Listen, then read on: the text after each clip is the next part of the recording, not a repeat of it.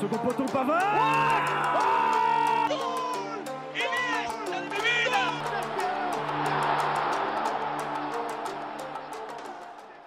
Bonjour à tous et bienvenue dans En Première Intention, émission du vendredi 25 mars. Et j'ai, comme la semaine dernière, euh, à ma droite Aurélien. Pardon. Pardon. Oui, je- on va en parler, t'inquiète pas, c'est ce sujet débat, il y, a- il y a des choses. euh, Bonjour à toutes, bonjour à tous et euh, Nous sommes en deuil aujourd'hui. allez.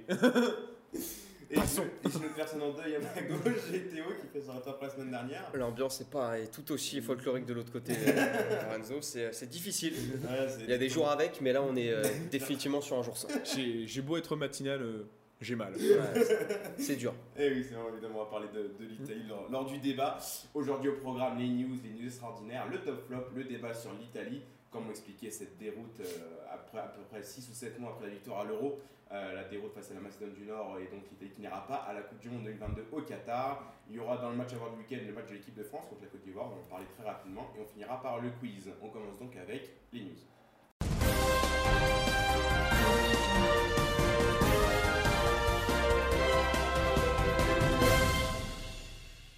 Les news donc, on commence par la Ligue 1. Un accord a été conclu entre la LFP, les clubs de Ligue 1 et le fonds d'investissement CVC. Les clubs du championnat de France vont toucher au total 1,130 milliards d'euros. Cette somme va être répartie entre les différents clubs. Le PSG devrait toucher 200 millions d'euros. Un deuxième groupe de 6 clubs va toucher au moins 80 millions, 80 millions d'euros. Il s'agit de l'OL, l'OM, Nice, Lille, Rennes et Monaco.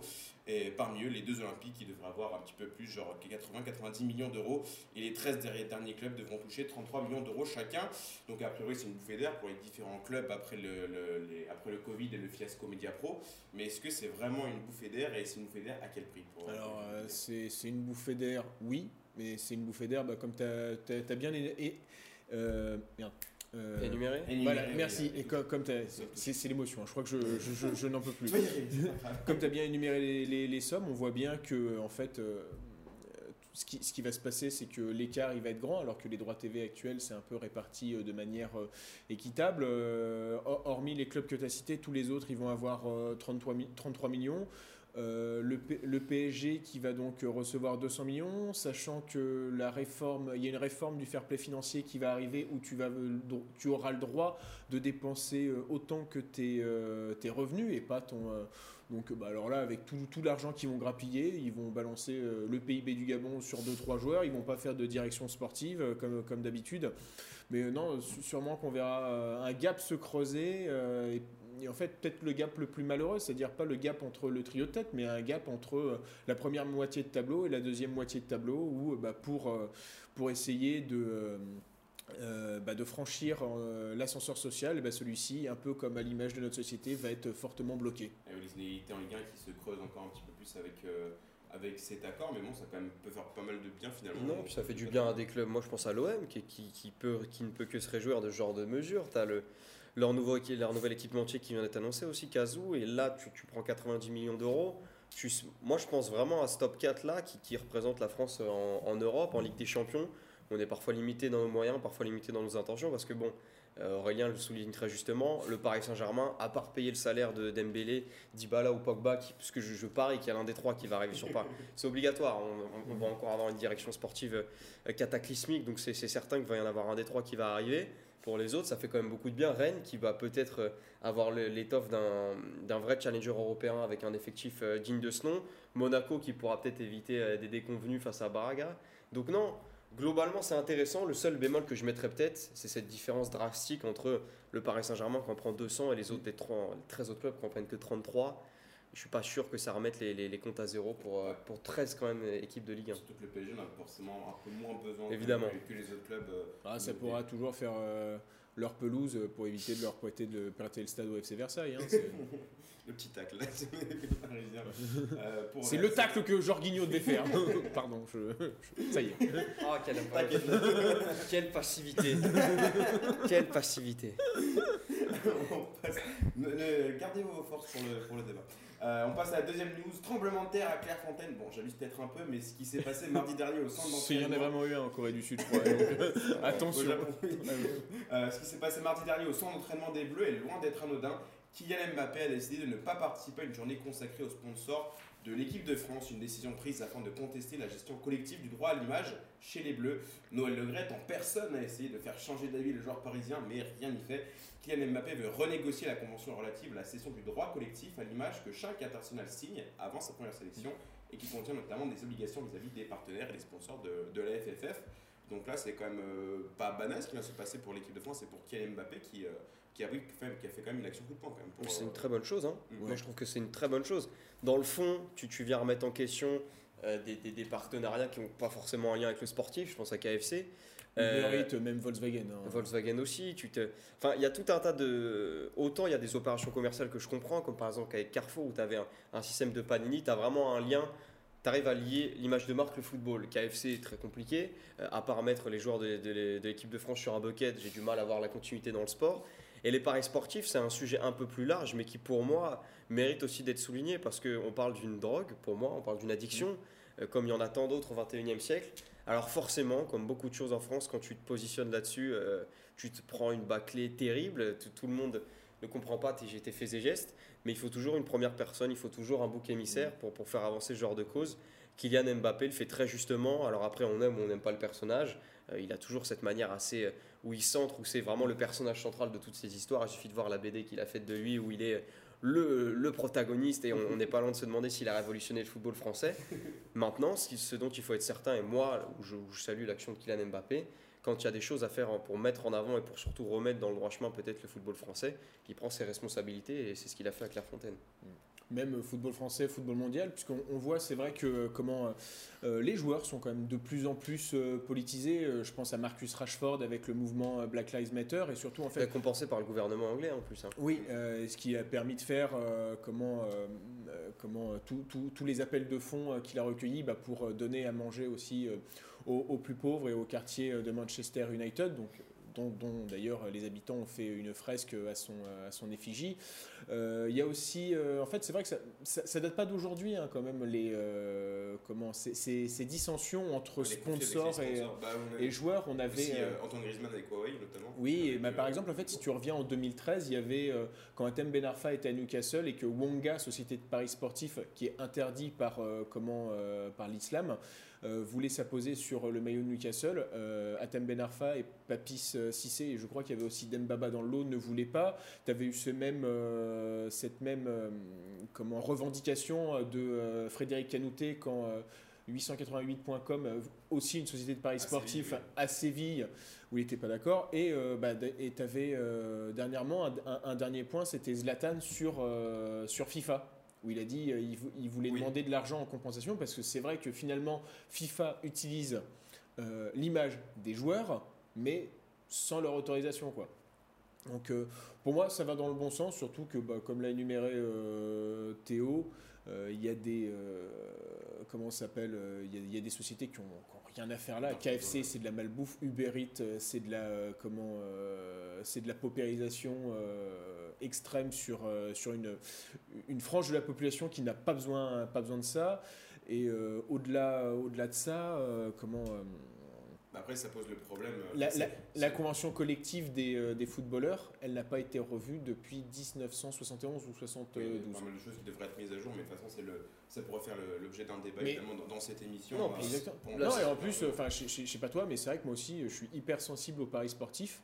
je ne voudrais pas que ma personne, que moi en tant que footballeur, euh, soit associé à une ibet. Euh, c'est parce que euh, je non, le vois. puis tu te retrouves dans un truc aussi où, où moi le, vrai questionnement que j'ai là, pour moi c'est le, le premier arbre qui cache une immense mm. forêt. Mm. S'il y a une vraie continuité, je pense qu'Mbappé a pour l'instant, que ce soit sur ou en dehors du terrain, a l'air d'être assez droit dans ses actions.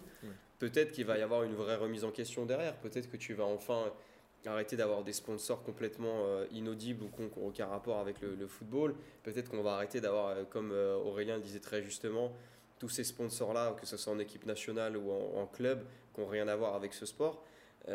Maintenant, les réactions qu'on a là sur les quelques, sur les quelques dernières heures et globalement cet argument d'Mbappé et le melon qui revient te fait dire que question mentalité, ah, on n'est peut-être pas encore prêt à avoir du changement. Alors qu'on sait que, Dieu sait que si sur toute petite amorce d'un joueur comme ça, on essaye de remettre en question la carrière d'un joueur, le jour où on va vraiment poser euh, les, vrais, les véritables problèmes du football français, on se demande dans quel état ils vont être. Quoi. Oui, de toute façon, on verra si euh, cette action aura des répercussions, euh, que ce soit en équipe de France ou ailleurs dans le football. Euh, de toute façon, on je pense qu'on en reparlera de ce, de ce sujet-là. Je, je pense que c'est un pour su- débat, sujet qui ouais. intéressant, ouais, qu'on pourrait- Je pense pourra approfondir. Euh, et donc la dernière news, on reste en France. Le 17 mars dernier, le tribunal de Paris a ordonné le blocage par les fournisseurs d'accès à Internet français de l'accès à des services IPTV pirates, une décision demandée par la LFP depuis fort longtemps afin de lutter contre le streaming illégal, notamment de la Ligue 1. Est-ce que c'est un coup d'épée dans l'eau? Est-ce que ça pourrait faire changer quelque chose pour, euh, pour, euh, pour le streaming illégal de- du championnat français notamment? Alors, coup d'épée dans l'eau, euh, comme on sait que l'ARCOM, c'est quand même la fille, euh, la fille légitime de Adopi, j'ai peur. Euh, même si je salue, je salue l'initiative, parce qu'on ne sait jamais où est-ce que. Euh, comment l'argent de l'IPTV euh, atterrit. hein. Euh, en Italie, on l'a bien vu, hein, c'est euh, soit dans des poches chinoises, soit voire même directement à la mafia, tout- tout- toute la mafia. Et quand on sait qu'il y a quand même des, résu- des, des résidus, des résidus de la pègre euh, tout au sein de la botte, sans, sans tomber dans le, euh, comment, dans, dans- dans le stéréotype, parce qu'il ne faut pas s'imaginer qu'on bouffe des pizzas, euh, des pâtes et euh, qu'on adore euh, jouer au parrain en disant J'ai une proposition à te faire. Euh.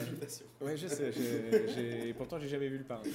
Euh, mais plus, plus, plus- voilà, plus, plus sérieusement, euh, le problème avec ce genre de site, on sait très bien, c'est que c'est un peu comme tu, quand tu coupes la tête de l'hydre, il y en a 10 qui repoussent. Donc, il faudrait un plan mondial, un nouvel ordre mondial, comme diraient les complotistes.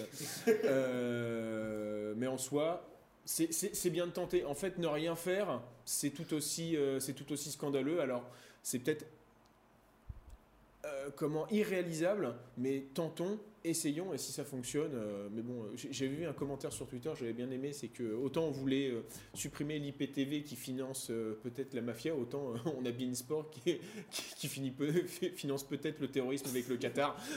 Mais j'irai pas plus loin parce que Non, mais ça fait sourire. Moi, enfin, tu parlais de coup d'épée dans l'eau. Moi, pour moi, j'ai vraiment plus cette image de, de- des gens qui essayent de balayer l'eau qui vient sur le sable. C'est le même mouvement, c'est la même action. Et puis surtout, surtout que c'est pas le nœud du problème. déjà d'un, c'est pas le milieu du problème. Et de deux, quand tu es un championnat qui est incapable de mettre en avant euh, ton championnat, qui est incapable de le, de le vendre, de l'exposer, que, que tu fais des, des- des graphiques d'un but du milieu de terrain de Wabi Kazri face à Metz parce que tu n'es pas capable d'accorder les droits pour qu'il y ait une vraie promotion sur les réseaux sociaux.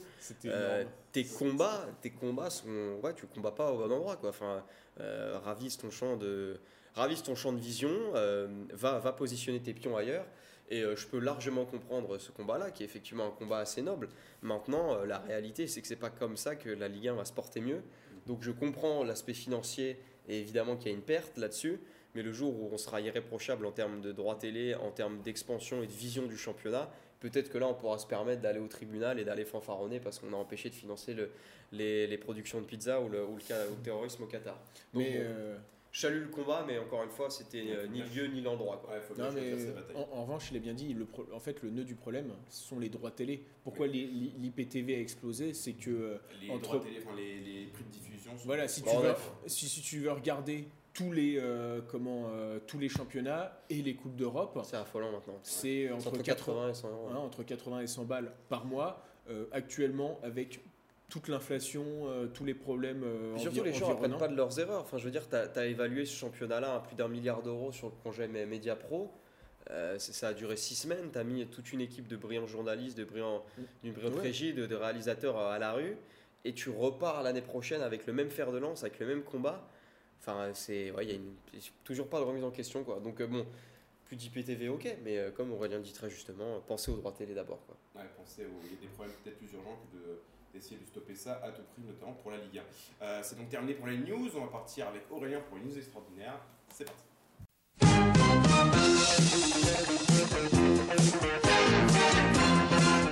Les news extraordinaires donc, vas-y Aurélien, apprends-nous des choses. Allez, je pourrais être casté en tant que figurant dans Mandalorian parce que j'ai déjà une gueule d'alien, mais bon, en, en attendant, voici trois nouvelles news extraordinaires. 763 jours après. Non, ce n'est pas le temps que j'ai mis à avoir deux rapports sexuels lorsque j'avais encore que 18 ans, mais la durée qu'Eltanque Silva a mis pour faire trembler les filets deux fois. Alors il y a évidemment une raison euh, rationnelle. L'Uruguayen, bien connu en Amérique du Sud, avait été contrôlé positif à la testostérone lorsqu'il était sociétaire d'Argentinos Junior. Alors une suspension donc de deux ans qui ne l'a pas empêché de retrouver un club, celui d'Aldo Civi dans son pays natal. Une réalisation euh, qui a fait euh, éclater en sanglots, euh, en sanglots le petit bibou quand même. hein. Ah, testostérone quand même. Les, gens ne se donnent plus la testo- testostérone depuis 2006. hein. Bah, en, en plus, quand tu regardes la tête du gars, il est chauve, baraque, tu sens que, ouais, ça se voit que t'as abusé. The Rock, c'est le catch. Mais il s'appelle El Tanque, donc voilà. Allez, encore une stat euh, sur le 20 qui va nous permettre de rire, surtout toi Lorenzo. Peut- c'est- c'est- c'est des amis. Voilà. Le club de Valence, actuellement lanterne de Liga avec 19 points, n'a réussi qu'à connaître la victoire que trois fois cette saison. Alors, je vais quand même fa- faire un peu de name and shame. D'ailleurs, les heureux élus sont Elche, Mallorca et l'Atlético Madrid. hein. Mais si je, parle, si je parle des Granotes, c'est pour leur maillot. Bah oui. hein. Les joueurs de champ en ont porté 4 différents, ce qui fait qu'ils ont donc eu plus de kits que de succès dans cette mouture 2021-2022 du championnat espagnol. Il leur reste donc 8 journées pour égaler, voire dépasser cette statistique un peu moqueuse. Tout ce qu'on leur souhaite. C'est terrible. Allez, on n'a pas le même maillot, mais la même passion. En Ligue des champions asiatiques, l'intendant de Buriram United a dû être imaginatif pour son équipe euh, lorsqu'elle a joué euh, face au Daegu FC. En effet, les deux clubs ont des maillots domicile et extérieur se ressemblant un peu trop au niveau des couleurs. On est sur du bleu marine, bleu clair, du blanc, enfin voilà. Des couleurs sympas, mais pour la caméra, c'est chiant. Les Thaïlandais ont donc dû jouer avec le deuxième maillot du gardien, orange, pour que la partie démarre enfin. Bref, tout un micmac pour dire euh, qu'ils ont finalement été éliminés au tir au but et voir cette unique remise au placard, certainement. Merci à toi pour ces news extraordinaires. On se dirige maintenant vers le top flop. C'est parti.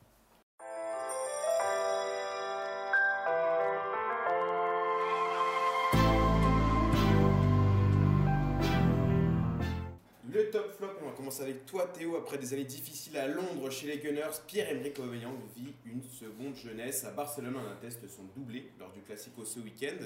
Une résurrection qu'on n'avait pas forcément vu venir hein, pour l'attaquant gabonais. Eh ouais, effectivement, euh, Émile Zola avait dit j'accuse, euh, moi je dis je m'excuse. Et il a, il a fait un il a rendu une copie extraordinaire au Classico, euh, Pierre-Emerick Aubameyang. Et comme quoi, hein, comme quoi, j'ai- beau dire la semaine passée que ces recruteurs, et le disait d'ailleurs, je j'invente que dalle, hein, mais euh, que qu'à Monaco ou Lille, ça allait probablement devenir un joueur de national, et bah non, il, euh, il revit, il est très à l'aise sur le terrain, le Gabonais, match extraordinaire face à un Real assez apathique quand même, il faut le souligner. On rappelle d'ailleurs que euh, Casemiro et Vinicius jouaient à FIFA jusqu'à 4h du matin la veille du, du Classico, annoncé, euh, annoncé Lucas Modric, euh, avec notamment apparemment une réplique de, de Vinicius qui disait euh, c'est le, euh, c'est le FC Barcelone de, sans Messi, donc euh, il n'y a pas de souci à se faire. C'est terrible, ça rajoute encore un peu plus de piment à, cette rencontre-là, surtout quand on sait que le Real avait assez dominé depuis un petit bout de temps les Classicos. Mais voilà, Pierre-Emerick Aubameyang, euh, deux buts, une passe D, pierre angulaire de cette attaque-là du FC Barcelone, et puis surtout, euh, contrairement à beaucoup d'attaques maintenant dans le championnat, où, bah, à l'image par exemple d'un trio Liverpool, où tu sais que même si les places se, vaut- se- coûtent très cher, t'as pas l'impression qu'il y a une vraie cohésion entre les joueurs, que tout le monde veut se battre pour sa place. Euh, il n'est pas dans le, il est pas dans cette idéologie-là quand il doit être remplacé par Ferran Torres ou quand il doit donner du temps de jeu à Memphis Depay. Donc euh, vraiment, j'apprécie les, euh, j'apprécie l'expérience que qu'apporte Pierre-Emerick Aubameyang au FC Barcelone. Et puis évidemment, je m'excuse comme je l'ai dit en préambule de tout ça parce que euh, il faut savoir reconnaître ses erreurs. Et, euh, et voilà, mon top du week-end, c'est, c'est Pierre-Emerick Aubameyang. Et oui, on, on a tous le droit de se tromper évidemment. Ouais, non, c'est- c'est- y a c'est- 7 buts en 7 matchs en Liga depuis son arrivée à Barcelone, ce qui est quand même assez impressionnant. Euh, Aurélien, toi avec toi, on part en Ligue 2 avec, euh, avec toi et tu veux nous parler du bourreau de la JOCR euh, samedi dernier, le milieu hollandais du TFC, l'étonnant Branco van den Boomen. Ah ouais, non, mais c'est euh, c'est affolant. Ce mec-là, mais euh, c'est euh, bah, c'est un peu le Lionel Messi de la Ligue 2. Vraiment. Capa- Ah, Toute proportion toute gardée, proportion évidemment. gardée, mais c'est le Lionel Messi, bien sûr, du FC Barcelone, pas du PSG. Euh, mais non, Il y avait Benjamin Hiver qui était pas mal en termes Ouais. de Lionel Messi. hein. C'est vrai. 33 matchs, 12 buts, 20 passes décisives. Donc ça fait quand même que décisif à tous les matchs, hein, quasiment, euh, dont, il joue. Euh, mais c'est vraiment le symbole de cette politique sportive complètement réussie euh, bah, depuis que le TFC est, descendu en Ligue 2, parce qu'il a été acheté 350 000 euros à De Graafschap en D2 euh, néerlandaise. Et actuellement, Transfermarkt a réactualisé toutes les valeurs du, championnat de Ligue 2. Et maintenant, il en, il en vaudrait au moins 4,5 millions. Et je pense même que. On avait dit quoi 25-26 ans? Ouais, 26. Euh, oui, oui. 26, c'est un mec qui peut même en vouloir presque 8-10. euh, J'aurais dit 10 millions, ouais. Mm. Mais bon, euh, mais voilà. le- Alors, le, problème, c'est que je lui cherche des défauts et quand je regarde sa partie contre Auxerre, bah, il n'y en a pas beaucoup. Il y en a pas beaucoup. Un doublé. Euh, Peut-être un peu moins mirobolant sur, euh, sur la deuxième mi-temps, mais bon, euh, c'est vrai que finalement, la, les Auxerre avait mieux joué à 10 euh, que à 11 contre 11. Et euh, ça avait donné cette sublime frappe de Rémi Dugimon qui, pour moi, est quand même beaucoup plus jolie que le but de Branco Van Boomen, qui est quand même actuellement en top dans, ça, dans- ouais. dans le, dans, dans les votes pour le plus beau but de la dernière journée de Ligue 2. Mais bon, voilà, euh, moi tout ce que j'espère, c'est que euh, soit il reste en Ligue 1 l'année prochaine avec Toulouse ou dans une, une équipe au nez creux. Donc pas Lyon, mais Pas par, le PSG. pas le PSG, mais par exemple un Rennes qui est peut-être susceptible de perdre un Benjamin euh, Bourigeaud, Oui, c'est vrai. euh, qui a changé d'agent, je sais plus, je crois qu'il a pris l'agent de Romelu Lukaku, donc, euh, euh, donc voilà, mais... Non, il y a une cohérence à faire ça. Voilà. Après, le risque aussi, s'il reste, moi je pense à Bayo, le, le buteur de Clermont, qui, est, oui. qui était annoncé du côté de la D2 anglaise en début de saison. Même il de est- Bordeaux d'ailleurs. Bordeaux, oh, bah, Dieu merci, Donc de la pas allé. D2 française. hein. Oh, elle est pas mal. Non, puis tu, tu, tu te, moi, le, le vrai questionnement que j'ai sur ça, c'est est-ce qu'il va rester dans l'euphorie de cette équipe? Parce que ça se trouve, Toulouse va performer comme Clermont l'a fait sur le mois d'août et va euh, un peu plus faire front à faire face à la réalité de la Ligue 1 ensuite. Mais c'est vrai que Rennes, il y a de la pertinence dans ce transfert-là. Il faudra qu'il qu'il soit positionné correctement dans l'axe. Si je dis pas de bêtises, Genesio joue en 4-3-3, donc à voir le rôle qu'il pourra avoir. Mais euh, oui, au vu de Mais sa saison extraordinaire, même son but, son deuxième but face à Auxerre, c'est Oui, un amour de, beau, c'est un amour de contrôle. Donc euh, non, c'est une vraie vraie surprise. Non, et en plus, euh, c'est- c'est c'est vrai que bon, c'est quasiment sûr que Toulouse, et encore, ils sont qu'à 4 points du, Du PFC. du, du- du PFC, donc à 6 d'Auxerre, malheureusement. Mais ce sera un véritable gros test pour Montagnier, le retour en Ligue 1. Oui, on va voir si euh, de toute façon le TFC monte en Ligue 1 et si euh, euh, Branco van den Boomen reste du côté de la France aussi, part aussi peut-être à l'étranger, on l'a pas évoqué, mais c'est- c'est possible aussi que pas mal de, de clubs étrangers se soient euh, positionnés sur ce cas.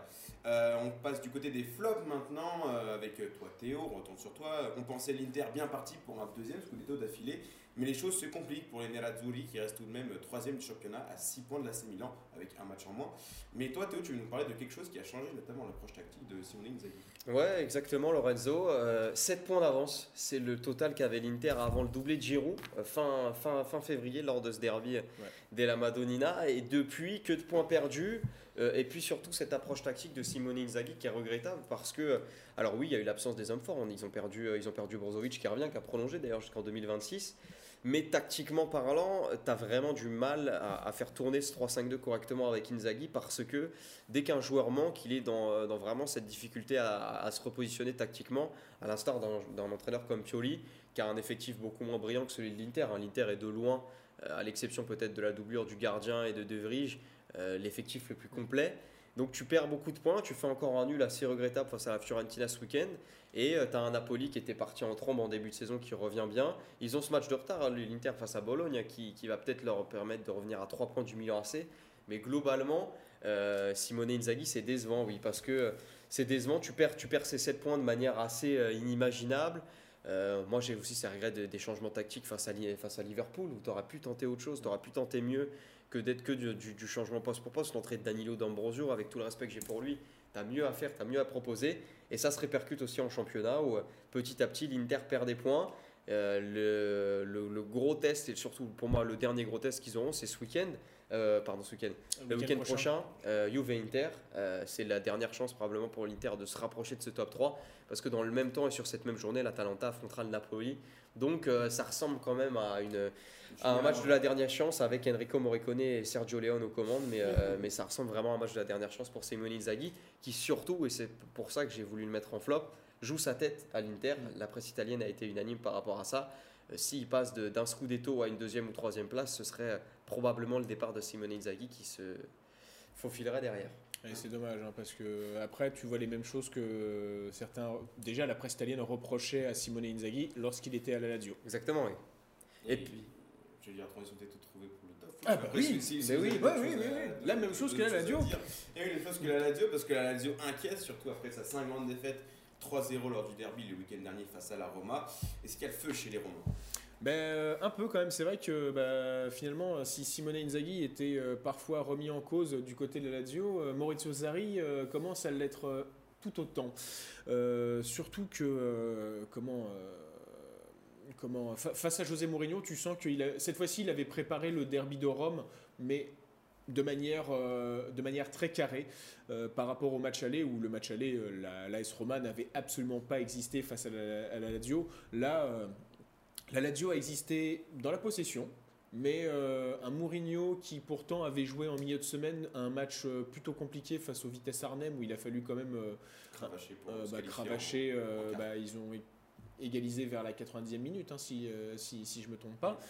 Euh, donc beaucoup de ressources mentales, surtout que José Mourinho, il était, euh, comment il avait dit que je n'ai que 12 ou 13 joueurs professionnels, qu'il avait commencé déjà à balancer des excuses en disant que nous, euh, le jeudi, là... alors, c'était une espèce d'excuse et en même temps une vanne en disant que les joueurs de la Lazio étaient, pendant que nous on est en train de cravacher, les joueurs de la Lazio étaient en train de fumer une cigarette avec Maurizio Sarri. tu sais pas si c'est une. D'ailleurs, c'est peut-être tout le génie de Mourinho, c'est que tu ne sais pas si c'est une vanne ou si c'est euh, si c'est un regret. Toujours un fond de vérité dans les blagues. Hein. Euh, mais voilà, bon, euh, et tu, ce sera sûrement une transition toute trouvée comment pour le débat qui, qui, va suivre, parce que si tu regardes les buts, il y a des prestations honteuses de Luis Felipe, de, de, Francesco Acerbi et surtout de Ciro Immobile, qui était peut-être un présage. Pour moi, l'enjeu là-dessus aussi pour la Lazio rapidement avant le, mm, mm. le débat, c'est on sait que Mauricio Tsari a besoin de qualité de, relance pour ses centraux, qualité qu'il n'a pas. À Cherby, il joue en Timberland, c'est abominable. Euh, c'est un, je me souviens de match avec l'Italie où tu savais pas s'il était 10, 6 ou numéro 3. Mais il est capable de marquer des buts. Il est capable de marquer des buts. Et là, là quand il montait avec le ballon, tu n'étais pas serein. Tu as une, une vision. Euh, il tu, tu, tu, demandes la passe à, à, 10 mètres, il te la met en touche. Donc c'est compliqué. Et puis Luis Felipe est largué aussi. Et euh, la probable arrivée d'Alessio Romagnoli libre du côté de la Lazio, même s'il a été formé à la Roma, on sait que son cœur est là d'y aller, va à mon sens faire beaucoup de bien à la Lazio de Sarri, si Sarri reste, parce qu'on sait que la qualité de relance c'est quelque chose de fondamental dans le jeu de Mauricio de Sarri, et avec cette, charnière centrale là actuellement, tu peux pas en espérer grand chose malheureusement. Mais Luis Felipe va partir au Betis Séville. C'est fait? C'est quasi fait? Bah, Je crois que j'ai signé, oui. Euh, il me semble qu'il est. D'ailleurs, ça m'a semblé bizarre, limite, euh, qu'il se fasse appeler par Mancini et qu'il part au Betis Séville. Je me suis dit, il va partir des radars, c'est pas plus mal, mais. Euh...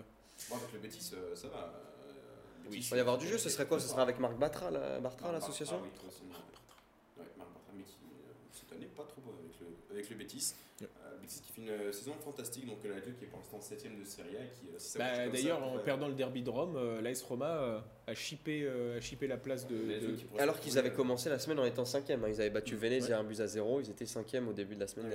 Qui pourrait se retrouver sans Coupe d'Europe l'année prochaine, mm. ce serait quand même assez. dommage pour. je crois que c'est l'Atalanta qui est sorti des Coupes d'Europe avec cette défaite. Oui, oui, l'Atalanta qui fait une saison assez, assez compliquée. c'est donc terminé pour ce top flop. On va partir pour le débat sur l'équipe d'Italie. C'est parti.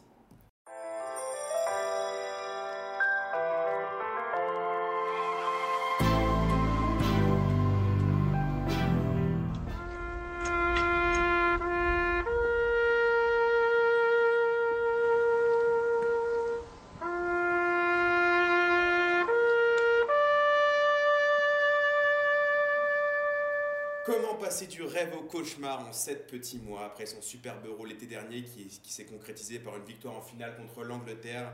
Pensait la Squadra Azzurra repartie comme en l'an 40, euh, si je puis dire, avec un nouvel élan. ouais, parce que dans les années 40, euh, la Squadra Azzurra, euh, l'Italie, c'était pas ouf, hein, mine de rien. Une nouvelle génération censée... Surtout l'homme, sur le sectionnaire à la tête. une nouvelle génération censée remettre l'Italie sur le toit du monde et puis, bah non, Défaite en demi-finale de Ligue des Nations face à l'Espagne, une succession de matchs nuls en éliminatoire et l'Italie se retrouve en barrage pour accéder à la Coupe du Monde. Euh, L'Italie retrouve donc la Macédoine du Nord avant d'a priori retrouver le Portugal pour une finale au sommet pour se retrouver en Coupe du Monde. Mais la catastrophe à la 91e minute sur une frappe d'Alexander Trajkovski arriva et fin du rêve pour la Squadra Azzurra qui revient à la case départ comme en 2018 ou même en 2017. Alors euh, déjà, euh, comment est-ce qu'on pourrait expliquer euh, cette déconvenue À partir enfin, si on revient un petit peu en arrière, à partir de quel moment ça a commencé à dérailler pour, pour l'équipe Italie après sa victoire à l'Euro? Eh, Tu vois le moment où Chiellini il dit qu'il fallait manger des pâtes Non, c'est Bonucci qui dit qu'il fallait manger des pâtes pour soulever le, trophée? Bah, c'est à ce moment-là, tu vois. Dès qu'on soulève le, le, trophée, c'est là où les problèmes commencent à arriver parce que euh, comme on le voit d'ailleurs sur toutes les nations qui remportent un trophée international, bah, elle arrive là, et il y a un sas de décompression énorme. D'ailleurs, euh, si, si on devait faire un petit euh, parallèle avec euh, le rugby et après ce, ce magnifique euh, grand chelem, où euh, c'est toujours bien de bouter les Anglais d'ailleurs, mais ça c'est ça- ça- ça, c'est autre chose. Après, il y a cette formation qui arrive quand même à rester au top après une victoire en. Nous, on chute, euh, on chute très vite. hein, dès, dès- On chute très vite. Hein. dès la fin de dès, dès la- Bah, dès dès, euh, l'Euro. bah, le 2 septembre. Tu match commences avec un-. Tu fais un match nul abominable face à la Bulgarie. Après, tu perds ta série d'invincibilité face à l'Espagne. Enfin. Euh, je vais laisser finir Aurélien, Ouais, mais, mais- euh, c'est dès le début est cataclysmique dès le début. L'Italie a joué 7 matchs depuis son retour, euh, enfin depuis qu'elle est championne d'Europe.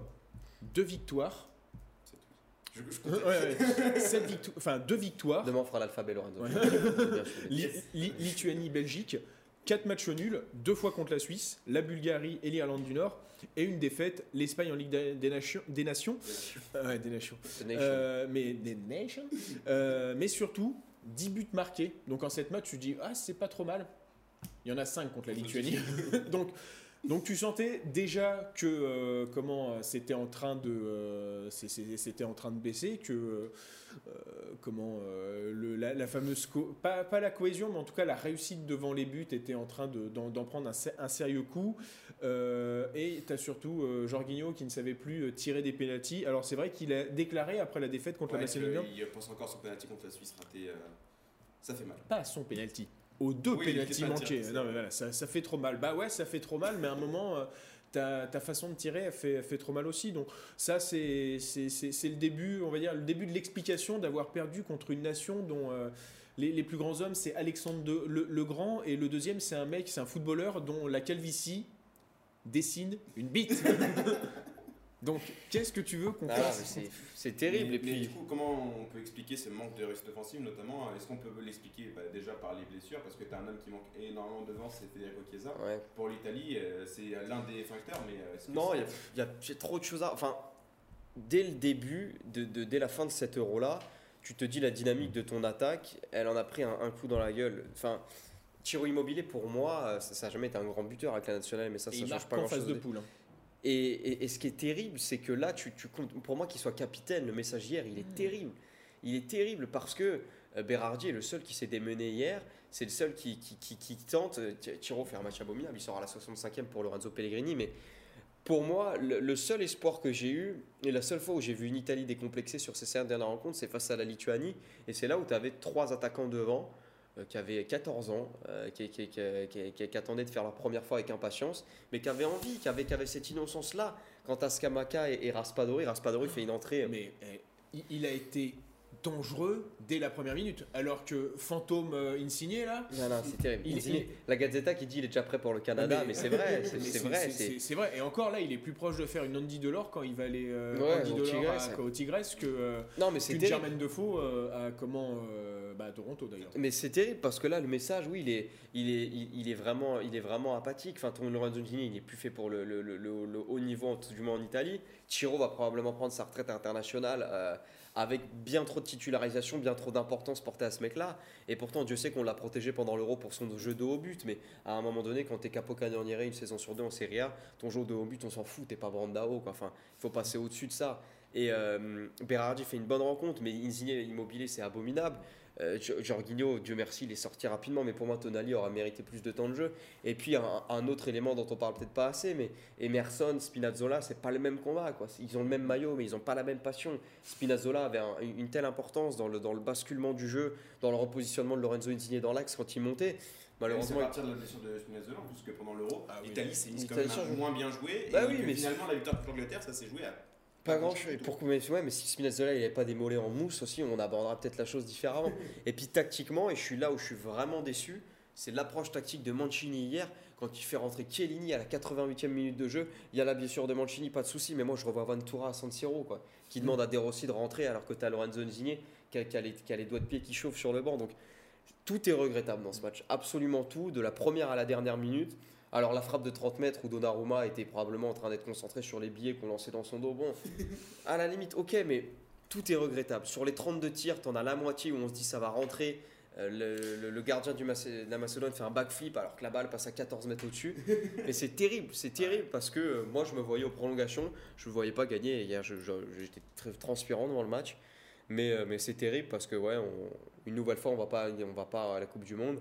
Et, et j'espère qu'il y aura une vraie remise en question parce que là, sur, tout est à revoir. Le, le 4-3-3, la Serie A, les jeunes. enfin, Du coup, est-ce qu'on peut du coup, vraiment accabler Mancini Notamment, tu as parlé de- du manque de confiance dans les jeunes. Après, vous avez parlé de Raspadori, mais aussi de joueurs comme, je sais pas, Skamaka, aussi qui, bon, jeune, euh, oui, non. Non, bah, Mais- pas, 23 ans, c'est 23 jeune. ans, oui, il a 23 ans, Skamaka. Ouais. j'ai- avec un autre joueur, mais euh, du coup, c'est vraiment quelque chose de regrettable. Et euh, là, est-ce que. euh, Le, le problème, c'est. Alors, est-ce qu'il y a des choses regrettables? Est-ce que c'est de la faute de Mancini que sur les 30 tirs, il n'y en ait que 5 cadrés? Et sachant que les 5 cadrés, j'en ai 4 en tête. Donc tu as Berardi qui, euh, qui aurait peut-être dû aller pousser le ballon un petit peu Le plus but loin. vide. Oh, elle est, Oui, horrible. Elle est terrible cette image. Euh, mais tu as, celle-ci, donc tu as, aussi une autre frappe qui met ou euh, qui est plein, plein centre. Tu as une frappe d'Insigné, la seule, euh, sa seule du match. Je, non, c'est pas sa seule du match d'ailleurs. Et tu as la tête. corner. ouais. T'as la tête de, de, de, de Bastoni, d'ailleurs, énorme match de, de, Bastoni, de- Bastoni, parce qu'à un moment il a fait un dépassement de fonction, c'est tout ce qu'on aime aussi chez un défenseur central. Mais me dire que euh, l'Italie n'a pas réussi à être dangereuse sur 5 tirs d'un mec qui est en train de perdre sa place contre Luca Zidane euh, au Rayo Vallecano, ça me fait un peu mal au derche. Et pourtant j'adore euh, Lu- Zidane, il n'y a, pas- de souci. Euh, alors pourquoi donc pourquoi pour la première fois de son histoire l'Italie l'Italie ne va pas à deux mondiales consécutifs Alors il y a des erreurs de Mancini et pour une fois c'est le fait d'avoir fait un groupe trop grand. Euh, et, et pour- Ouais, c'est quelque chose qui, qui est marquant de la part de Mancini, c'est vraiment qu'à chaque fois faire des rassemblements très. euh, Et, et pourtant, hein, je pense que euh, on, peut revenir au début d'ailleurs de notre de, de notre podcast où on avait parlé de Mancini à la tête de la de la de la squadra azzurra et je me suis dit déjà j'étais pas hyper j'étais pas hyper convaincu et bah, j'ai mangé mon, mon pain noir et j'ai changé mon avis et en plus j'ai pas envie de euh, euh, j'ai pas envie de le tacler parce que ça fait 4 ans que j'attends qu'il soit. Mais là, l'erreur pour moi de Mancini, pour une fois, était donc ce groupe euh, beaucoup trop grand de 33 joueurs. Alors parce que tu devais certes pallier les blessures euh, Ouais. et, et éventuelles et même quasiment qua- quasi certaines de Bonucci et de Chiellini. Mais là, en fait, tu es en mission commando. Tu es en mission commando et avoir 33 joueurs, non. Tu es 26 joueurs, oui, mais voilà, il fallait Pour- une âme de mission commando et. Puis surtout, pour moi, il y, a des- il y a- il y a une approche. t'es- T'es 4-5 joueurs que tu envoies en tribune à 14h de, où tu, tu expliques que certains vont pas jouer. Pour moi, Balotelli aurait dû avoir sa chance, il l'a pas eu. Pour moi, quand tu es, une équipe en ruine comme ça, de, offensivement parlant, tu dois encore faire confiance aux derniers qui t'ont porté. Balotelli, c'est le dernier joueur qui a marqué pour l'Italie dans un mondial. Il aurait dû avoir sa chance. Le problème aussi avec les jeunes, on, on en parlait, la, la presse italienne en parlait ce matin. Sur l'équipe 20 U21 de, de l'Italie, tu as un seul joueur qui joue en Serie A, euh, qui est un joueur de l'Elas Vérone dont le nom m'échappe. Il a 110 Euh, minutes. quand, quand, Cancellieri, Oui, il a, il a 110 minutes de jeu. 192. un peu plus que, que ce que je pensais. Et c'est terrible parce que euh, tu donnes un. Tu, enfin, c'est- ça reflète plus largement des problèmes de l'Italie où tu es incapable de, de redorer cette, cette jeune génération-là, tu es incapable de leur donner ce second souffle. La France s'est reconstruite comme ça entre 2012 et 2014 en faisant le deuil d'une génération entre 2006 et 2010 qui avait impressionné mais qui dès 2008 avait montré des limites flagrantes. L'Italie doit faire de même en, en dégageant un certain nombre de joueurs. On avait le même discours euh, après le match face à la Suisse il y a quelques mois de cela. Pas grand-chose n'a changé depuis. Enfin, le, le seul, euh, le seul point de compréhension que j'aurais peut-être sur cette histoire du groupe large, pour moi, elle est peut-être aussi un lien avec la Coupe du Monde 90 et l'histoire de Mancini, qui, a été le- l'un des seuls joueurs qui n'a jamais joué, euh, qui n'a pas joué une seule minute de la compétition.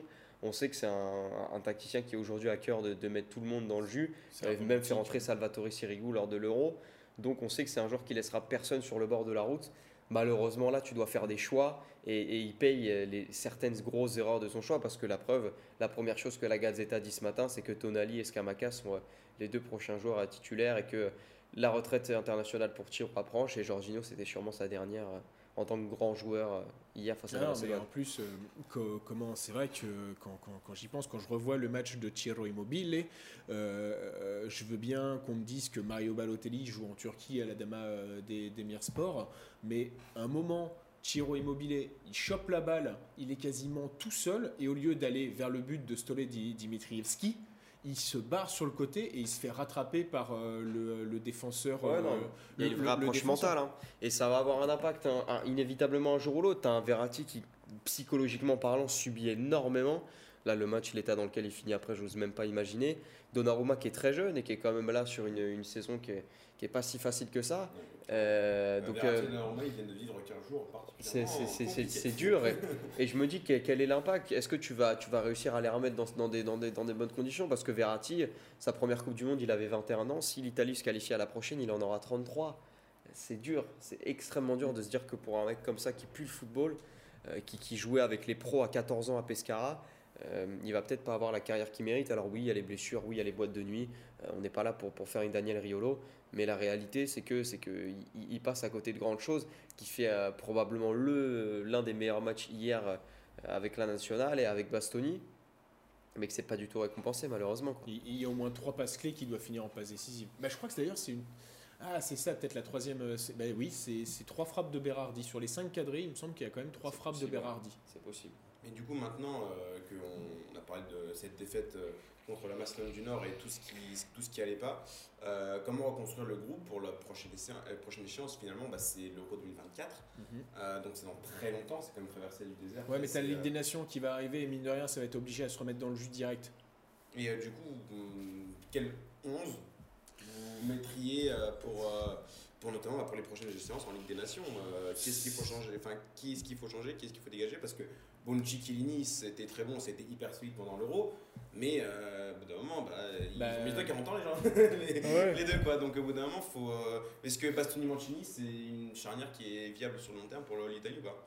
Bah, euh, c'est vrai que bon, là le problème, bon, elle m'a plu quand même cette, euh, cette, charnière, mais c'est vrai que euh, il y a eu que que je dise pas de bêtises, je l'ai la stat, euh, mais il me semble que il y a eu que 4, frappes de la Macédoine, donc je peux pas juger Ouais, ça a malheureusement. été solide, ouais, non, non. je peux pas juger un Mancini Bastoni sur euh, sur euh, sur 4 frappes, mais euh, Mancini n'est pas le titulaire en puissance, mais Bastoni va, va le devenir.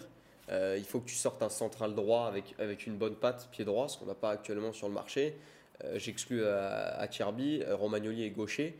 Donc ça, il va aussi falloir laisser le temps. Bon, Daniel Erogani, c'est plus un joueur de football, mais ça, ça date pas d'hier. Donc tu vas devoir laisser ce temps-là. À gauche, tu as Spinazzola qui grandit bien. Pellegrini, pour moi, doit avoir une importance dans les années à venir. Le pari que je tenterai à droite, c'est Bellanova, qui, qui Oui. revient très bien avec Cagliari et qui est, qui est en passe d'être ach- acheté par le club Sardes. Bellanova, pour l'anecdote, il était avec les U19 de Milan. Il n'a jamais joué. Il a été envoyé à Bordeaux où il a joué un match. Oui. Acheté par l'Atalanta. Oui. Non, prêté à l'Atalanta. Atalanta, Prêté à Cagliari. Et là, Cagliari est sur le point de l'acheter parce qu'il fait une, une très belle saison. Derrière, avec Lovato, d'ailleurs, un, un autre jeune joueur.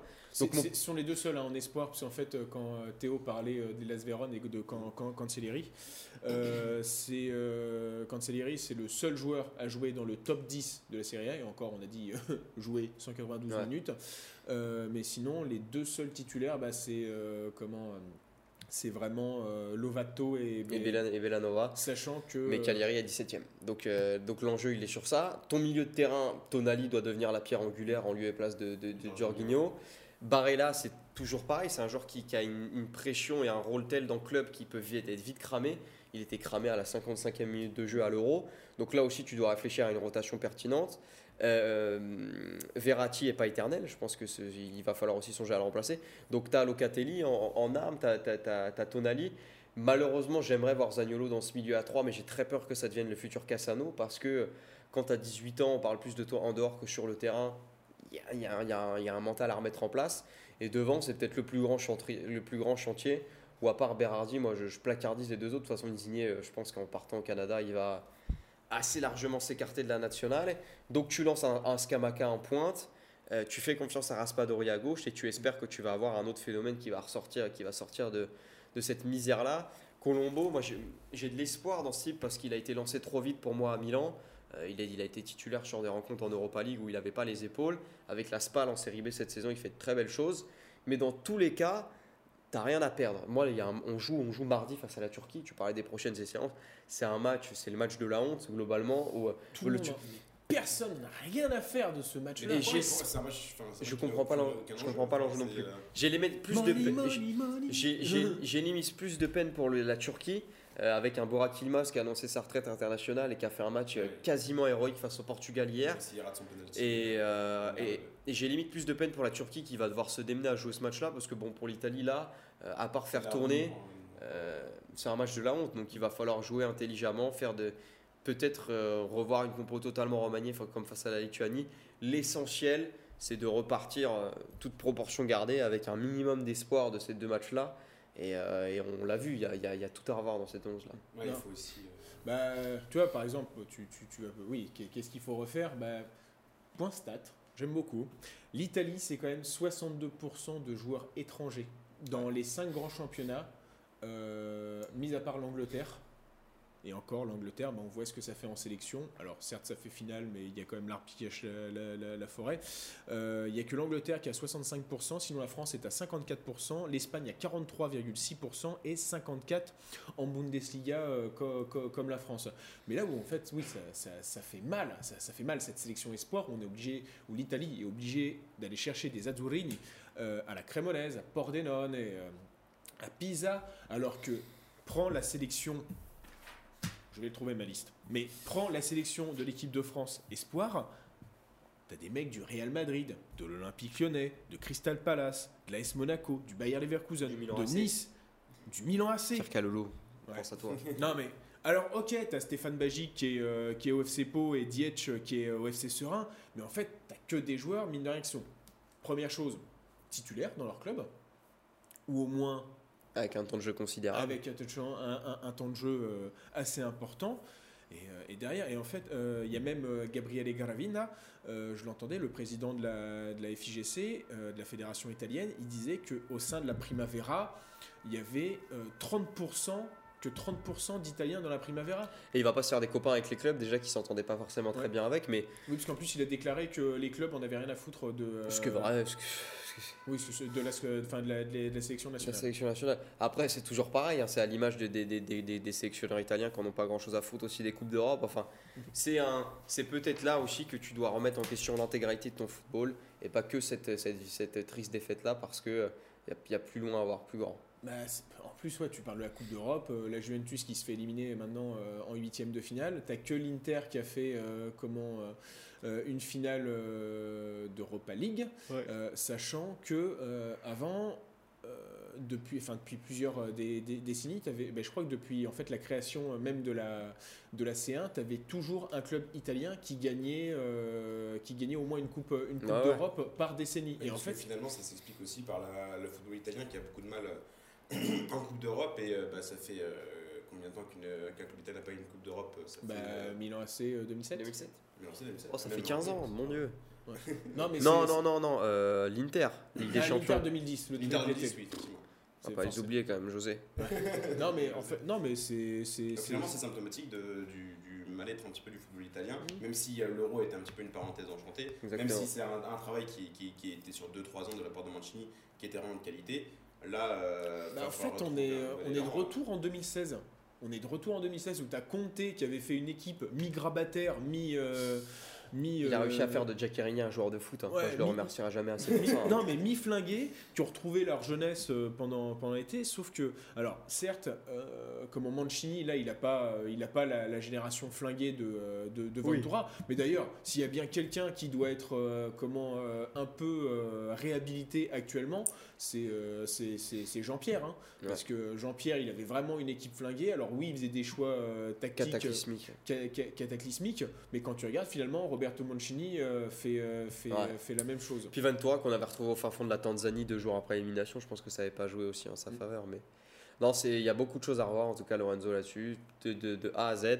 Et, euh, et- et dans tous les cas, et c'est peut-être le plus important à retenir de ça, c'est pas que les, les, les 11 joueurs que tu vois sur le terrain qui sont à, à blâmer, c'est l'intégralité du système du football italien. Et c'est peut-être dans ces grands moments d'échec là qu'on doit prendre conscience des choses. Donc j'espère que dès la Nation League euh, l'an prochain, euh, l'Italie arrivera avec des intentions différentes. Ouais, avec des intentions, des joueurs différents, une- il devait y avoir un roulement au niveau de, de la génération des joueurs qui, qui jouent sur, sur le terrain, avec pas mal de joueurs qui vont soit prendre leur retraite internationale, soit qui vont regarder euh, petit à petit. 1, euh, 2, 3, 4, 5, 6, 7, 8, 9, 10, Ah, toi aussi, tu 11, sais 12, 13. 13 joueurs sur les Je te 33. mettrai sur l'alphabet aussi demain. avec Lorenzo.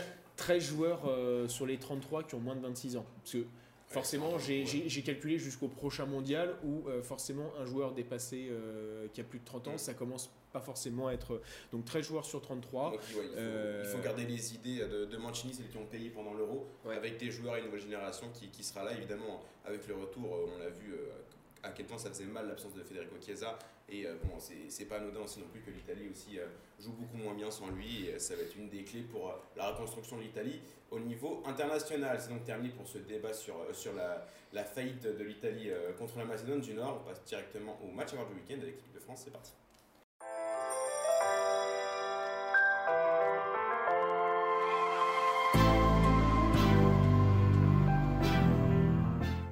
Les matchs à voir du week-end, enfin le match à voir du week-end de ce vendredi soir entre la France et la Côte d'Ivoire. Euh, un match de préparation pour, euh, pour la Coupe du Monde finalement, hein, en sait longtemps, ça, va être- c'est- Euh, ça, ça fait office de match de préparation, de Ouais, match même pour, euh, pour la Ligue des Nations. hein. Pour la Ligue des Nations, oui, il y a des matchs. Il y a de la Ligue des Nations, euh, euh, il y a la ouais. Ligue des Nations avant, oui. Donc, euh, du coup, est-ce que c'est l'occasion pour euh, Didier Deschamps enfin de lancer bah, les, les nouveaux appelés comme Christopher Nkunku ou encore Jonathan Klaus euh, dans le 11 titulaire face à la Côte d'Ivoire? Bah, en tout cas, euh, ce serait apparemment de, de ce qui se murmure, euh, comment ce serait la, la véritable première pour euh, Christopher euh, Nkunku. Euh, moi, ça me fait Il a déjà été appelé ou pas Nkunku? Non, non, jamais appelé. Non, non, Ouais, toujours en espoir. D'ailleurs, moi, ça me fait toujours rire parce que la dernière image qu'il a laissée euh, en France, euh, c'est un pénalty raté contre, contre Rennes. Contre Contre Rennes, Rennes, ouais. Euh, mais non, mais sinon, euh, bah, pour le moment, c'est vrai qu'on a l'air de poursuivre dans ce 3-4-3, 3-5-2, euh, euh, mais qui est, qui, est, qui est pas mal, qui en plus exploite toutes les qualités euh, que, dont, dont- dont regorge euh, euh, le réservoir euh, français. Euh, sur- je ne serais pas étonné de voir euh, Jonathan Klaus euh, En piston droit. en piston Je droit. pense qu'il va prendre du temps de jeu, mais je pense que dans les compos 70e. probables, c'était c'était Coman qui était Ouais, annoncé. c'est ouais. Coman, ouais. Mais si Nkunku joue, c'est du coup pour pallier à la. bon, Kanté ne sera pas, Mm. sera pas titulaire, donc, euh, donc Ouais. ça veut dire que tu, tu, tu positionnes Chouamini Pogba. Chouameni Pogba, Griezmann en 10 et Nkunku Giroud. Tu tentes Oui, un positionnement comme ça C'est ça. Griezmann, Giroud au beignet d'air et avec Nkunku euh, Parce qu'on sait qu'Nkunku joue, dans, joue en pointe à côté de Poulsen dans le, dans le 4-4-2 de, de, de Leipzig. Donc c'est vraiment une complémentarité assez intéressante, je trouve. Nkunku n'est pas un buteur, mais dans ce style de faux neuf, il fait des ravages avec Leipzig cette année. Giroud est un excellent joueur de haut but et Griezmann a encore une projection offensive. Euh, il aura moins à soucier du repli défensif avec, euh, avec les deux monstres que tu as derrière toi. Donc euh, c'est un- une très belle équipe, c'est intéressant. La dernière fois que la France était au Vélodrome, on est d'accord que c'était pour le- la demi face à l'Allemagne en 2016. Exactement, exactement. Donc, euh, donc un stade qui réussit à Antoine Griezmann. Et, euh, Donc, euh, gros match d'Olivier Giroud. Et euh, un gros match, très gros match à l'époque. Même s'il avait s'était fait rattraper par, euh, par Vedes sur, sur une pointe où il avait 14 mètres d'avance. Mais Et euh, pourtant, Ovede, c'est pas connu alors- aussi pour. euh, Putain, il a joué à la Juve. Je, je viens d'avoir un flashback de Bénédicte, a Bénédicte Vedes qui, qui a joué à la Je viens d'avoir un flashback, c'est terrible. Avant d'aller à Schalke. Euh, non, après, t'es allé à Après chaque en 2017-2018. Il a joué latéral gauche, je me souviens. Oh. C'est horrible. Enfin bref, j'ai mal à mon J'ai- mal à, ma- à mon football de penser à ça. Et puis, bah, pour, pour finir sur, sur ce- les choses intéressantes à voir sur ce match, Lorenzo, il y a évidemment cette charnière centrale, c'est ce jeu à 3 où tu, euh, tu, tu mets un peu moins de responsabilité à Svarane, qui n'est pas un grand défenseur, on le sait tous aujourd'hui. Euh, et puis tu t'en donnes un peu plus à Koundé quand il est plus mis latéral droit, forcément c'est intéressant. Tu en donnes un peu plus à, à Lucas Hernandez aussi. Euh, Pavard aurait pu jouer en centrale, mais il est malheureusement positif au Covid. Donc tu, tu remets un peu de. Pour moi, euh, plus le temps passe et plus elle se complète. Mm. Euh, Didier Deschamps a eu cette phase un peu avide après l'élimination face à la, la Suisse où, euh, où tu t'es dit vers quelle direction ça prend. Euh, si on voit une, une belle équipe de France dans ce, dans ce, dans ce premier match-là, ça peut donner des choses intéressantes parce qu'on le sait depuis que Benzema est revenu, Deschamps a remis, euh, remodelé son système de, jeu et je trouve ce 3-5-2 très intéressant personnellement. Et tu vois, on parle. C'est vrai qu'on a fait le débat avec euh, l'Italie, mais là, euh, euh, comment euh, C'est vrai que Didier Deschamps, lui, ce qu'il a fait, c'est qu'il n'a pas hésité à changer avec son euh, 4-2-3-1, euh, à le changer en le mettant à 3-5-2. euh, je suis pas. La dernière fois que l'équipe de France a dû jouer en 3-5-2, c'était peut-être euh, sous Stéphane Kovac ou. j'aurais dit sous l'époque où, où Blanc, Laurent Blanc était peut-être le meilleur, l'un des meilleurs libéraux du monde, peut-être qu'il a eu cette importance-là, je sais pas, j'étais pas né à cette époque-là. Non, mais qu'il a déjà joué? Non, parce que des- de- Jacquet euh, qui fait son 4-4-2. Ok, Son 4-4-2 avec des ailiers Zidane Djorkaeff. hein. ok. Ah, donc un 4-4-2 tout relatif. de toute Non, il y, avait du euh, Gary aussi, mais Djorkaeff ouais, était, était, était mis sur le côté alors que. Puis c'est surtout que Aurélien disait très justement, il ne faut pas oublier qu'à la Coupe du Monde 2018, ton piston gauche c'est Matuidi, ton piston droit c'est Mbappé. Et quand tu vois le- le- l'évolution de ces deux joueurs-là, où le premier bah forcément ne- n'est plus sollicité parce qu'il le sait, à 34, 34, 35 ans, il a résilié en plus son contrat avec l'Inter Miami récemment, tu plus une pierre angulaire de ton 11, et puis Mbappé est progressivement devenu le buteur titulaire dans l'axe. Donc euh, il y a une progression qui est intéressante sur tous les plans de jeu pour, Ouais. pour cette équipe de France-là. euh, Et on espère que, que, que, que pour Mancini, il aura aussi cette intelligence de jeu-là de se dire je fais confiance à une partie de l'équipe, mais je, je, je prends aussi ce parti pris de- d'en changer une, une autre. Parce que par exemple, un être, euh, Raspadori en numéro 10. euh, Ça peut être pas mal. Ça pourrait être pas mal. Mais ailier gauche apparemment aussi. Mm, Ça va être l'occasion de toute façon ce soir hein, pour la France contre la Côte d'Ivoire de, bah, de, par- de perfectionner ce 3-5-2 euh, face à une équipe qui était euh, compétitive quand même durant la canne. Donc euh, ça, va être, ça risque d'être quand même un beau match. euh. On attend un quintuplé de Giroud pour qu'il dépasse euh, Thierry Henry et comme ça. euh, On notre- attendait peut-être de Sébastien là Mais C'est j'accepte les buts de Sébastien. C'est vrai qu'il sera là, Sébastien. Eh Allais. oui, ça, va être- ça va être beau quand même un triplé Sébastien là face à la France. Ça va, Mais je m'en- tant qu'il y a un quadruplé de Giroud, en fait. donc ça va être beau. C'est donc terminé pour les matchs à voir du week-end. On va passer très vite au quiz. C'est parti.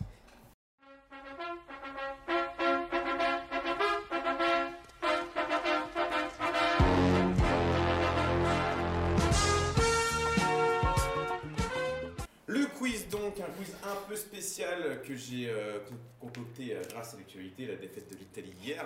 J'en étais sûr. Euh, malheureusement, je vais pas faire comme avec le PSG où c'était sur les déconvenus du PSG en Ligue des Champions. hein, Ça va pas être que sur les déconvenus de l'Italie à la Coupe du Monde, donc il y en a quelques-unes évidemment. Ça va être sur l'Italie en Merci Coupe de le rappeler. L'Italie en Coupe du Monde. Du coup, on va remonter très loin pour arriver plus, euh, plus récemment. Première question, donc question de rapidité évidemment. Comment euh, Parce que ma, ma feuille était quand même face. euh, face Ah, j'ai- j'ai- là, je, je, je le jure Ouais, devant ouais, Dieu, ouais, et pourtant j'ai reçu un papier Jésus t'aime quand j'étais dans le métro. Première question comment se nommait l'entraîneur italien lors des deux premières victoires italiennes en Coupe du Monde? Euh. Merde. Alors là. Oh, mais si. mais- Non, mais non, en plus, on le sait. Oh non c'est- Mais pas, non c'est pas Giuseppe Meazza, c'est Mais pas. non, euh, c'est l'autre daron là. Putain. Je vais dire Albertini, mais non. Non. 10, 9, Oh, Vas-y, dis son prénom. 8, 7, Pas. 6. Oh non, mais. C'était. Bah, tu l'auras pas de toute façon. Vittorio. Pozzo. Eh oui, Pozzo. Mais bon, ça ne Putain, pas. ah, si, si. Deuxième question, on fait un bond dans le futur de 50 ans. Euh, où s'est jouée la finale contre l'Allemagne en 82 Pour l'Italie. Euh, Barcelone. Non, je veux le stade, mais c'est pas Barcelone. Ah, le nom du stade, bah, c'est le nom du stade de l'Espagnol Barcelone. Non, non. J'attends des réponses. hein. Euh, Piguan, le stade de Séville, et Stade Non, Piguan. non, non, non. Non, c'est Sanchez. Santiago Bernabéu. Santiago Ouais, Bernabéu. bah oui, Pardon, bien Santiago cherché en plus. euh, 1-0 pour Théo. Troisième question. Pardon. On passe 4 ans plus tard. Quel joueur français a marqué le second but contre l'Italie en huitième de finale de la Coupe du Monde 86 euh, Non, Voilà, euh, celui-là. Là, je suis- je suis non. en retard un peu. Six? Commence par un S. Je- Un petit indice quand même. Ah si, Stopira. Yannick Stofira, bien joué Aurélien. Un Je- partout. Jamais. Je, je l'ai lu il y a quelques, il y a quelques minutes sur, euh, enfin il y a quelques minutes, enfin en tout cas sur, euh, sur mon téléphone. 4 ans plus tard, 90. Qui était dans les cages italiennes lors de la défaite de l'Italie face à l'Argentine? Dinosov. Non. Non, mais non, c'est. euh, L'Argentine du Maradona en 90. Putain, c'est l'entraîneur à la casquette là. Ah, euh, euh, Zeman? Non. Non. Comment Non, comment Presque, hein, mais. Oh putain, mais. Ah, oui. euh, Oh là là, là, c'est c'est- c'est pas- c'est pas Zeman. mal. Hein. c'est pas Zeman. Euh, Zeftan, Zob. Ah putain. 5, 4, 3. J'ai vu son nom, Zeman, un Ah. truc comme ça. Walter. Zenga. Bah ouais. Zenga, mais- oh. Oui, mais ça compte pas. Hein. Toujours un partout. Putain, mais oui, je l'avais. passe en 94. Qui perd face à l'Italie en demi-finale? 94. Bulgarie. Bulgarie. Le Stoikov Bah oui. 2-1. Et la suite de mes questions sur le téléphone, parce que pendant que vous parliez, je- j'ai fini le quiz parce qu'il y avait cette question. Euh, 2-1 du coup pour euh, Aurélien. 98 maintenant. Ouais. Qui marque le quatrième tir au but de l'équipe de France face à l'Italie? En 98. Djorkaeff. Non. Dugarry? Non. À ton tour. Blanc? C'est Laurent Blanc, bien joué. Putain. 3-1 pour Putain. Aurélien. 2002 maintenant. Magnifique Coupe du Monde 2002. Byron Moreno. Byron Moreno. Il Qui a marqué contre la Corée du Sud? Totti? Non. Del Piero? Tony? Ah non, il était pas là. euh, Ah, C'est compliqué là. Milieu? À ton tour. C'est un milieu. C'est Je un ne dis rien. Putain. Maldini? Non. Del Vecchio? Non. Ah, vous êtes naze, hein. franchement la défaite elle a fait mal. Ah si, je sais, Bobo Vieri. Bobo Vieri, Ah, bien joué. putain. Théo 3-2. 2006. Qui tire le corner pour Materato en finale Pirlo. Ouais, Pirlo 3-3. Il reste deux questions. 2010. Qui marque un doublé pour la Slovaquie en phase de poule? Marakamchik. Non. Euh, Robert euh, Vitek. Vitek. Oh putain, Aurélien. j'étais sur le but de Collier à la fin du match, moi. Putain, Putain, je l'ai jamais eu. Dernière question. 2014. qui marque pour le Costa Rica Victor Ruiz. C'est pas, c'est pas son prénom. Euh, Victor Ruiz. Ah, Fabien euh, Costa Ruiz. Ruiz. Non, Non. Victor. Euh, Ruiz. c'est Ruiz, mais on. a- euh, bah oui, oui, mais. euh, c'est- c'est pas Victor Ruiz son prénom. Non, Victor Ruiz, c'est le- c'est défenseur espagnol du Real. Ah, euh. c'est pas Fabien. Non, c'est pas Fabien. Euh, Qui a joué au Sporting Mais oui, il a joué au Sporting. Euh... Oui, oui, Ah non, on a son nom de famille, c'est horrible. Et ça compte pas en plus, ça compte pas le nom de famille. Parce que je Bah, l'avais en premier. Ah euh... Non, je l'ai pas. Je l'ai pas. Le, le- le prénom, je l'aurais pas. C'est Brian, Brian Ruiz. Brian Ruiz, désolé Oh Théo. là là là là, c'est terrible. Ça voit sur ça. rien, et surtout que c'est chiant parce qu'il y aurait une égalité, j'aurais cherché une autre question. ça se joue à rien. Mais malheureusement, Aurélien. Je perds sur un doublé à de. Robert c'est Franchement, c'était un, un peu naze, mais c'était beau. Franchement, il y avait de la tension. la 2002, c'est abominable qu'on l'ait pas eu. Parce que Bobo viré, c'était le seul danger devant en plus. Bah oui, Bobo viré en 2002 pour l'Italie contre la Corée du Sud. Donc c'est Aurélien qui remporte pour une deuxième semaine consécutive son quiz face à Théo.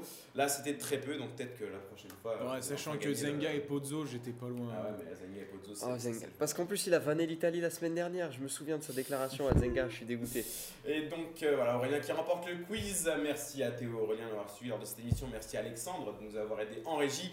Merci à vous de nous suivre sur YouTube et Spotify. On se retrouve très vite pour une nouvelle émission. Donc, première attention. Bon week-end à tous. Et gros bisous.